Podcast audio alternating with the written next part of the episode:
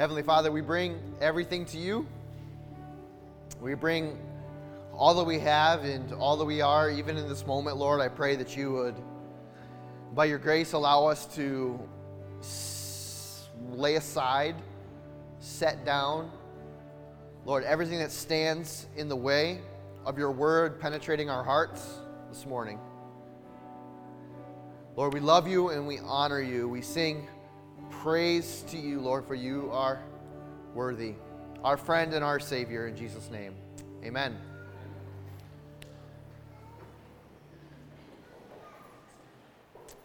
Good morning, everyone. Well, your, your regular pastor, Eric, isn't here today, so I'm filling in for him. Uh, kidding, of course. In all seriousness, it's uh, fantastic to be back with you. Um, you know, uh, care- caring for my wife and my kids and the household and all of that is um, was it was and is difficult work. I think as as you would expect. Um, and uh, being away from you all made it a little, just a little bit more difficult. But I'm so grateful. Uh, one that I got the opportunity to be away for a few weeks to do that for my family, um, but also to be back with you. So, uh, my name is Cameron. If we haven't met, I'm the pastor here, um, and um, and you are loved, and I love you, and I am so happy uh, to be with you. Um, I want to say a, a very special thank you, of course, to Eric and John, and for their um, uh, for their filling in for me in the last few weeks. And they did uh, faithful, good work here with the Word, and I'm just so so grateful for their uh, for their ministry here. Um, a few announcements before we jump into. Um, uh, there, he, there he is. There's one of them. Give John a hand, would you?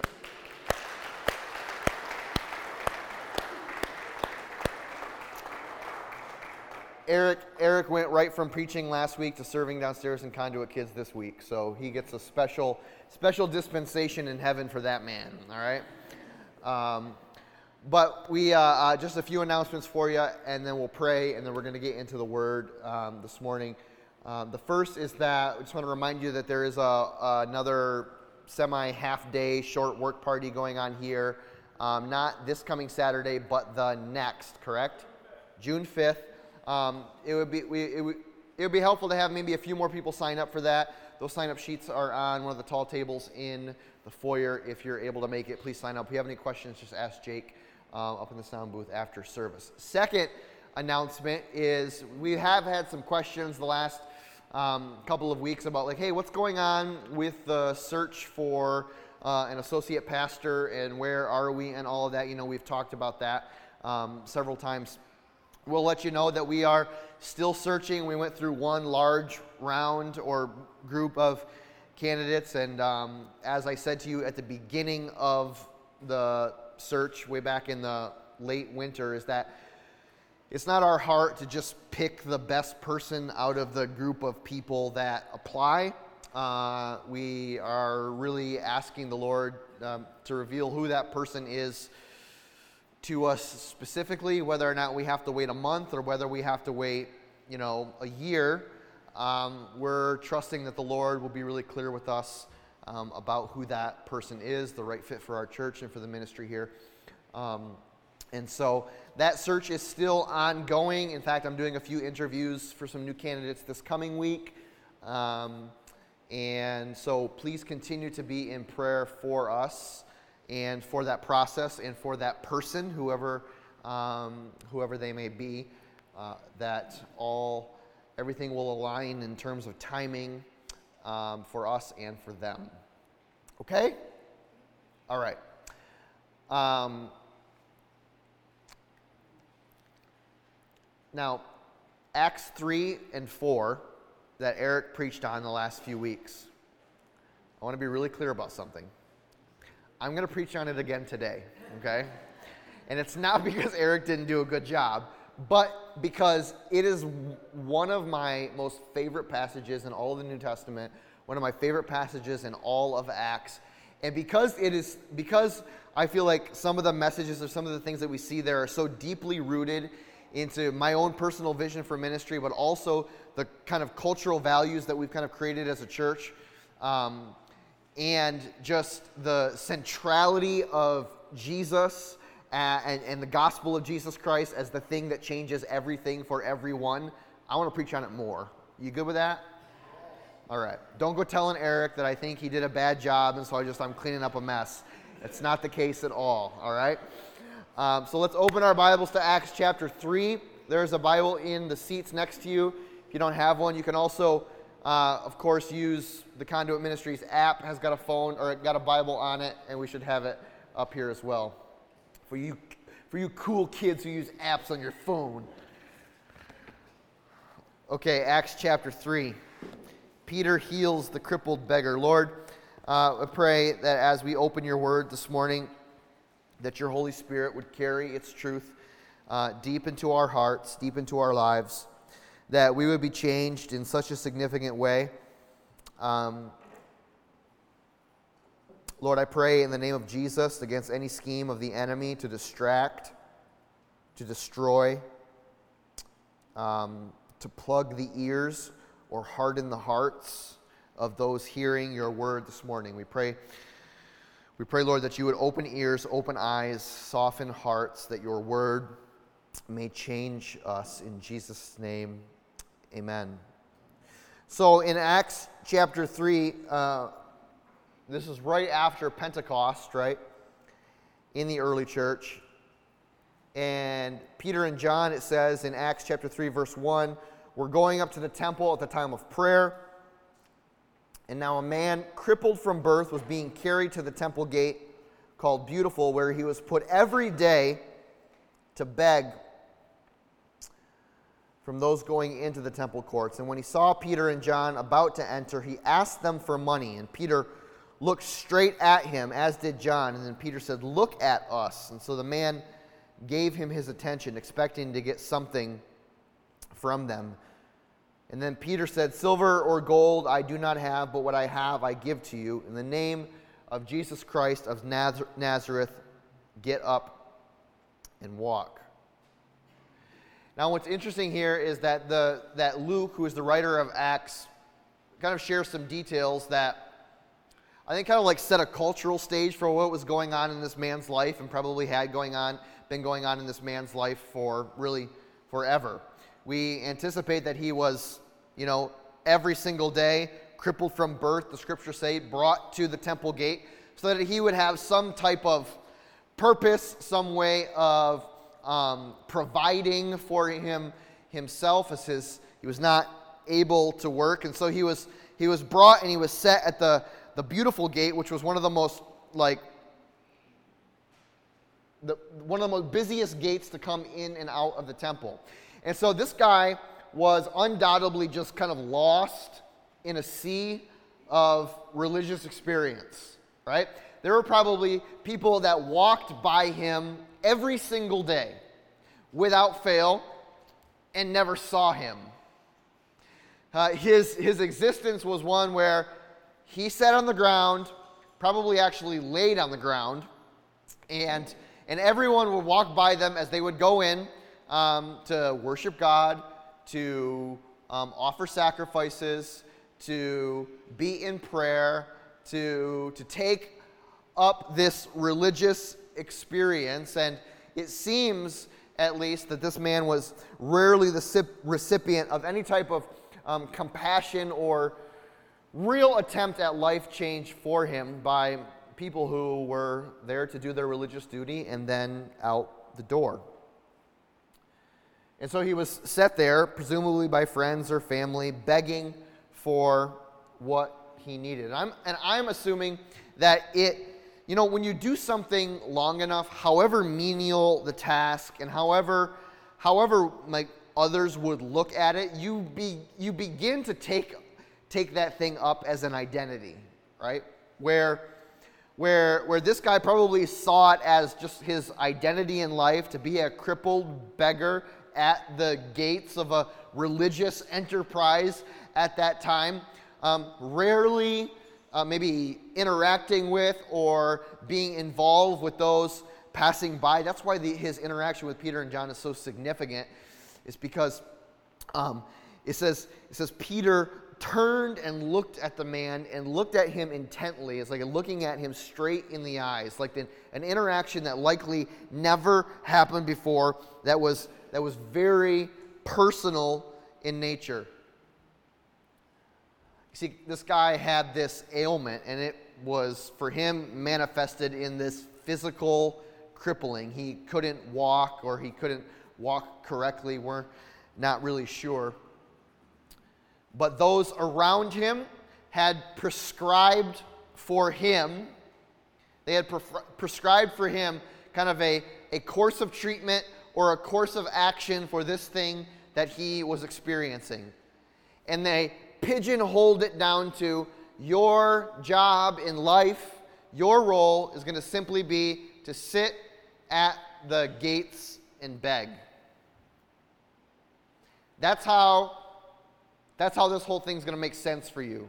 That's how it's going to be worthwhile. That's how life is going to kind of organize itself for you. Um,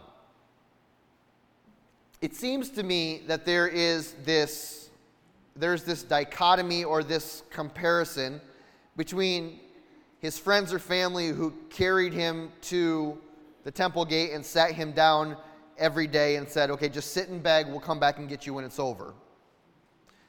And the response of Peter and John when they when they saw the brokenness in the man, when they saw that he was crippled, when he saw that like this is kind of like the identity that he had taken upon himself. If we take those two, the two different responses, we see really something that we, we experience even today. Right? There's a, there's a problem, right, in my life. I am broken. I am depressed. I am sad. I am angry. I am addicted. And if we're not careful, the people that we gather around us will prescribe for us all kinds of different remedies to that, right? They'll carry us to the proverbial gates of whatever the world says will work to fix this brokenness. And they set us there and they say, Here, just sit here long enough, and what you're going through will kind of flush its way out, right? Here is, uh, well, what you really need to do to get out of this situation is just do this or, or you just need to tweak or change this little behavior or this little practice or get rid of that relationship or get get what, what you really need is you just you need a better job. And so you have a better future and you need more money or you just here just take this one book. You read this one book. It will change everything for you. It will make it all better right Go see this one person. Go talk to this one thing. Go make that one change. Little tiny tweaks along the way. And the world says eventually, if you read enough of Oprah's books, right, all of your problems will melt away into a sea of self help utopia, right? And you'll be good. And so we have that kind of like that kind of ideal. But but what did literally what did a lifetime of sitting at that gate and begging do for this man? Did it change anything about his circumstances? Anything about his identity? Anything about his worth or his purpose or anything? Absolutely not. It, the reality here is this, and I want you to listen to this very closely, is that you and I, we can spend a whole lifetime making small little changes that the world recommends that we change and never experience true freedom or healing. Ever.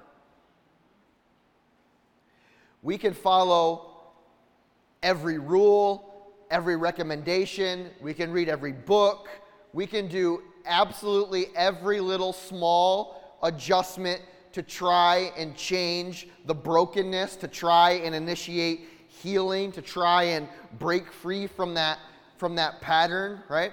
We can do that for our entire lives and never, ever experience freedom.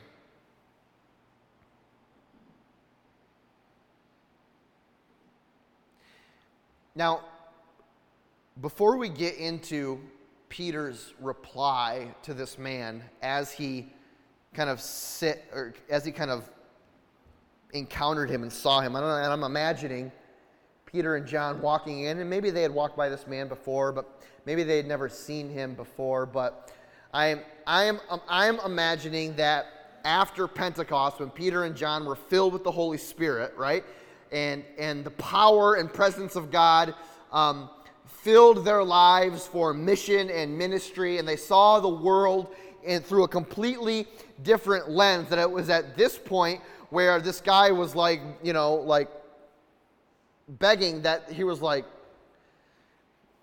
maybe he saw him for the very first time. Literally saw him. Not just recognized him, but like saw into him, saw who he was, saw what he was experiencing, saw what he was going through. And I imagine at that point that Peter had this like, it like clicked for him for a moment. This whole life, this man has been sitting here, right? Powerless, powerless to improve his own position in life, his own infirmity, his own situation at all. And so maybe he chooses not to give silver or gold that day because he didn't have any. Now, this passage has often been used, unfortunately, um, to rationalize the inactivity of followers of Jesus Christ at off- offering actual, real, tangible, for instance, financial assistance to those who are in need, right? Well, Peter and John saw this crippled guy who was asking for, asking for silver and gold, and they didn't give it to him. Instead, they just prayed for him. So that's why, that's why I don't use any of my earthly resources to help people who are truly in need because that's not what Peter and John did. They simply just prayed for the man and they, he healed. Okay, I got it, right? Um, here's the deal I'll make with you. If you pray for someone who is crippled from birth and they get up and they walk, you don't have to give them any money, all right? Deal. Deal. No argument from me whatsoever, right? See, what this passage is not saying, right, is don't bother helping anyone with the actual resources that you have. Don't bother, just pray for them. In fact, in a few days here, I'm going to preach out of Acts chapter 6, which is where the leaders of the New Testament church are like, holy cow, we, there's a giant gap in our ministry to widows and the poor, and we need to organize ourselves so that we don't we don't let anyone fall through the cra- cracks in their actual like physical needs that they have, right? And so the the whole New Testament New Testament church was organ, organized around both, right? Serving the actual physical needs, incarnating the love of Jesus into the hearts and minds and lives of others but also understanding that the main gift, the main power that they had was not something that they could give, but something that was in them, and that was the presence and power of the Holy Spirit. It wasn't a both and, or um, either or, it was a both and. We do both. We offer healing and transformation and power through the presence of the Spirit. And we also understand that the things that God has given to us He's given to us so that we may steward them to bless others. So understand that, that, that this is not saying that we should just not bother helping anyone with the resources that we have. What it is saying is that when you and I, right, when, when those of us who have Jesus Christ and who are filled with the Holy Spirit, when we rely solely on the world to heal brokenness, solve the problems, address the pain, um, bring the healing, we will always and perpetually be searching for true and actual relief. It just does not hit the mark, it doesn't make the grade. See, the reality is here is that Peter does not have what the man wants. And what the man wants is enough silver and gold to make him feel like, in his crippled, broken state, he can be useful or has worth. And what Peter understands, right, is that this man doesn't even know what he actually needs. He thinks he knows what he needs because the world has told him time and time again this is what you need, this is what you must do, this is the activity that you need to be involved in to make this whole crippled thing you're going, uh, you're, you're, experiencing uh, worthwhile, right? The world always tries to bring purpose to your pain, right? Or the true purpose to our, our pain is only and ever found in the redemptive love of Jesus Christ. He's the only one that can bring true purpose to pain, true purpose to brokenness, true purpose to that state of being crippled, whether that crippling is physical or emotional, mental or spiritual. So, relying on the world to heal brokenness, to solve the problem, to address the pain, to bring healing will always leave us searching for true relief. Peter does not have what the man wants, but he certainly has and offers him what he needs. You may be here this morning wanting relief, wanting healing. Wanting wholeness, wanting, wanting the brokenness to be fixed, wanting the emptiness to be filled, wanting the loneliness to be over, wanting the chaos of your mind or your life being brought to peace. Listen, I don't have any self help advice for you.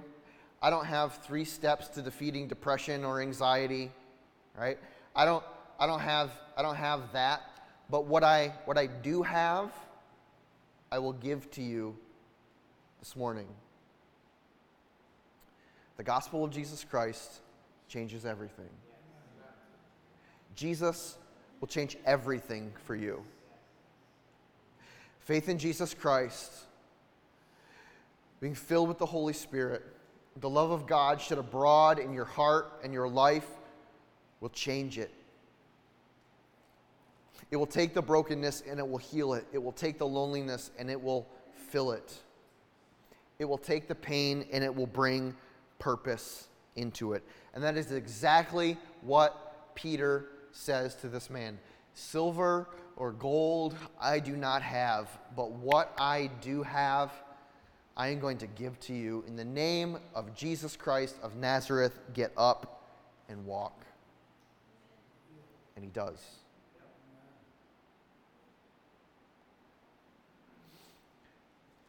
Now, what I find, um, I, I, w- I, w- I would say interesting, but I would say that it is, it's been shown to me in the course of, you know, 15 years of ministry now, that this really is the case when the church is not careful, okay? It is this. I'm going to look at the way that the beggar responds after he is healed. Okay? This is very important for you and I, church, okay? We must get this part right. Um, in verse 11 of Acts 3, um, you know, this guy, he's healed, right? And he, he gets up and he runs into the temple and he's praising God, and everyone is looking at them like, well, uh, I think that's the guy that, but I'm used to looking at the top of his head, not like looking at him eye to eye. I don't, I think that's the guy that, did, did Peter and John just heal him? Um, look at how it describes the actions of the beggar in verse 11 of Acts chapter 3. While the beggar held on to Peter and John, all of the people were astonished and came running to them in the place called Solomon's colonnade. What is this? What's happening here? Look, this man had been crippled from birth. Everyone had walked by him, nothing had worked, nothing had helped. Really, in this moment, in the celebration of his healing, he's kind of revealing that he could have had six bags full of silver and gold, but they, they, they, were not bringing him the joy, the peace, the fulfillment, the celebration that the simple act of healing was bringing him in that moment, right? His soul was exploding with the evidence of what it actually needed that whole time, which was, what a, which was a word and movement of the Lord upon him. And so, when he finally got not what he thought he wanted, but what he actually needed, what was his response? Oh, Peter and John, huh, thank you. I'm never leaving your side. He was holding on to Peter and John. I can imagine like this Thank you for saving me. Thank you for healing me. Thank you for changing my life. Just like absolutely attached to Peter and John. And listen, as a man who preaches the gospel, as a man who baptizes people, as a man who, who has been doing this for a while now, I will be honest with you, it feels really good when the gospel is proclaimed into someone's life, they believe it by faith, their life begins to change, and then they look at you like a spiritual superhero.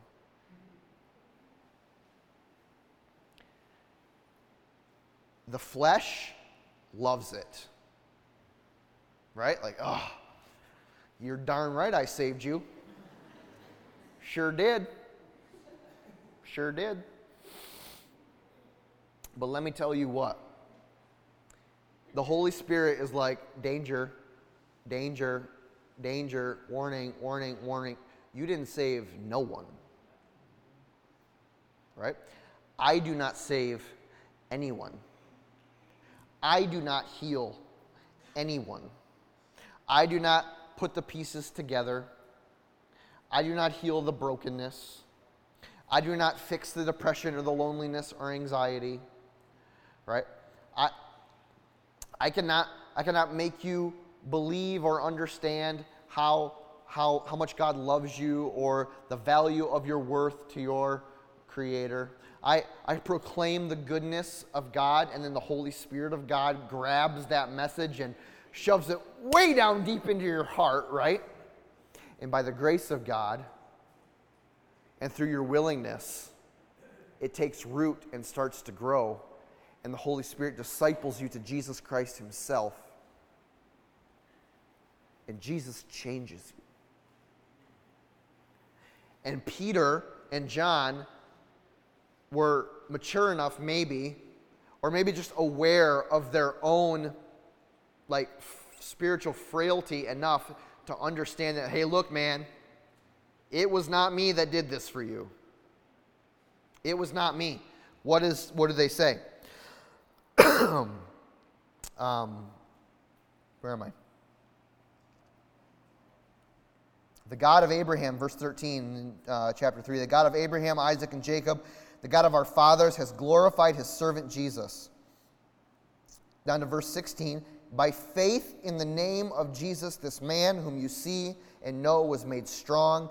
It is Jesus' name and the faith that comes through him that has given this complete healing to him, as you can all see. There was none of this, wow, our church, we did it. We did it. We saved them. Everyone. Our pastor is him. Or man, you know, like I just sat with this person and served them for so long and, and, and finally shared the gospel with them and we, we, I got him saved. I understand that sometimes there's like a, it's lost in translation, right? But, but understand this, church, right? The minute that we, that we rely on ourselves as the proprietors of salvation, whether it be mental, emotional, spiritual, physical, whatever, right?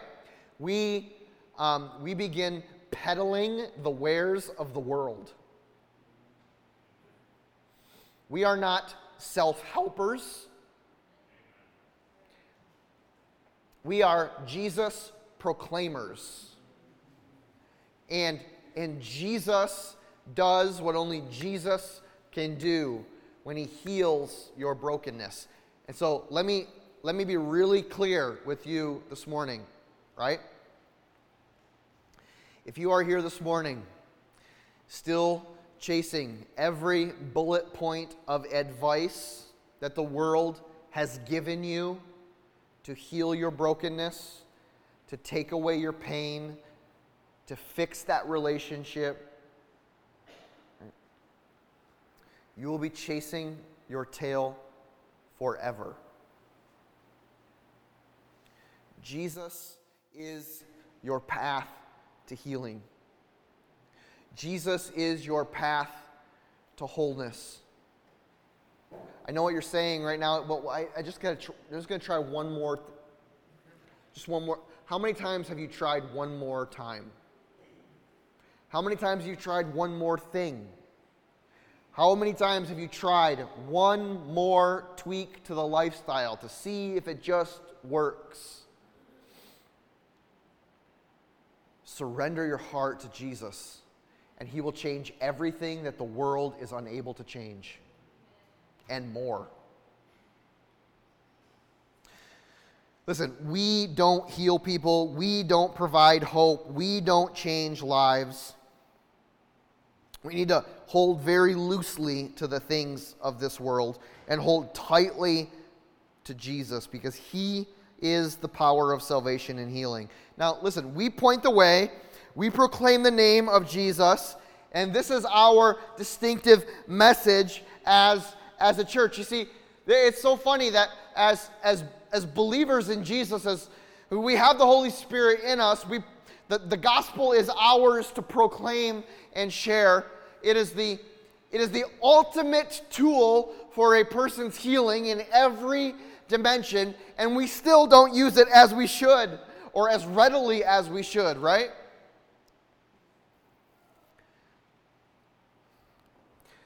Peter deflects the glory to Jesus, Acts chapter 3, just like we wrote, or just like we just read.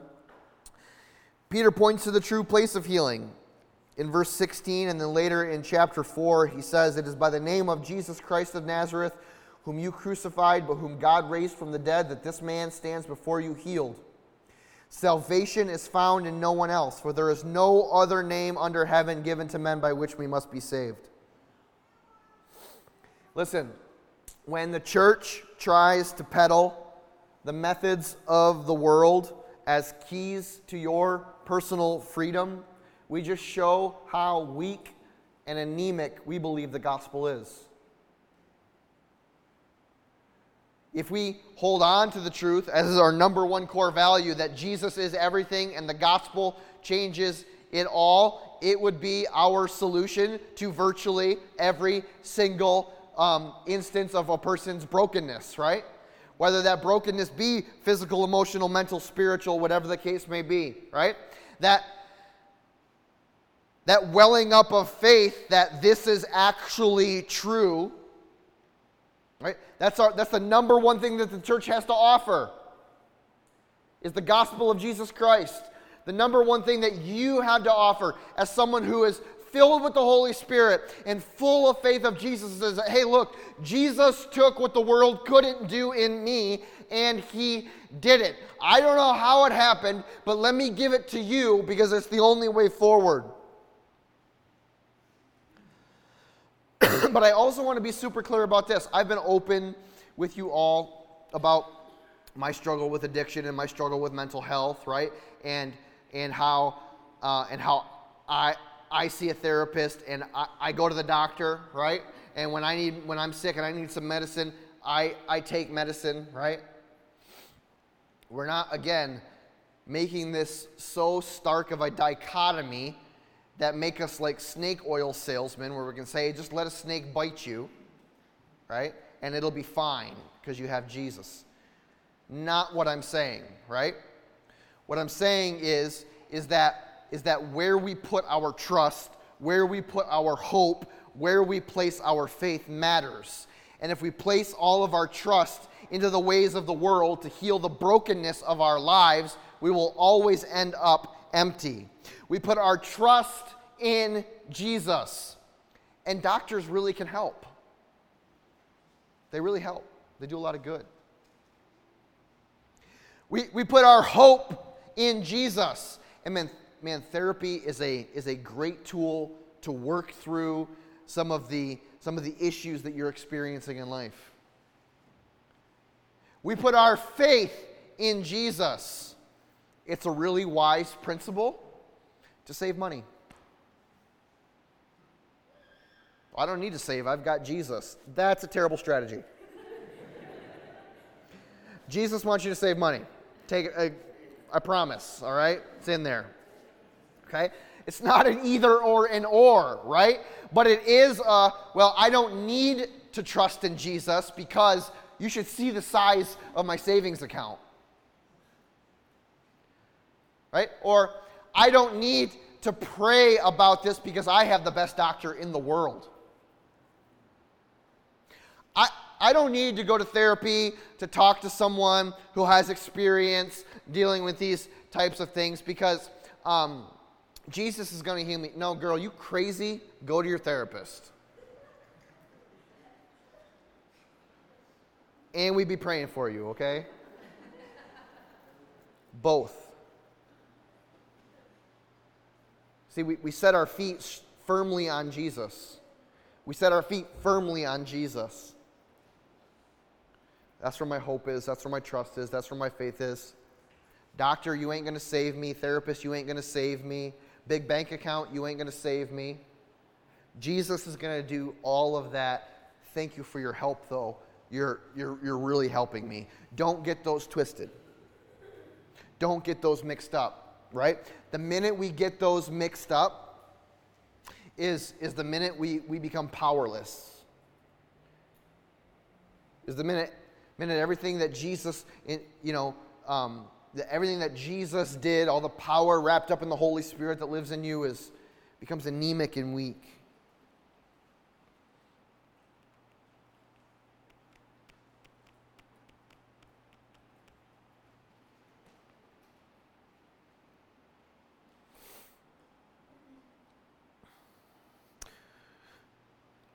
Listen, we don't have We don't have to give the world what they think they want or need. What we must do as, as those who believe in the power of Jesus Christ and the filling of the Holy Spirit must proclaim and give that to others, knowing that it is only in Jesus that brokenness is made whole. It is only in Jesus that the sick are made well. It is only in Jesus that your loneliness will be. I just need one more relationship, one more gal, one more guy, one more person to fill that void. I'll feel good after this. I'll feel better if I get a new that. I will fill it with one more piece of that. Small tweaks Listen, you know they don't work. You know it doesn't work. You know it doesn't because you've been doing it for all of your life and it's never worked for you once. If I can put it any more simply, I would just say this Are you ready to try something new?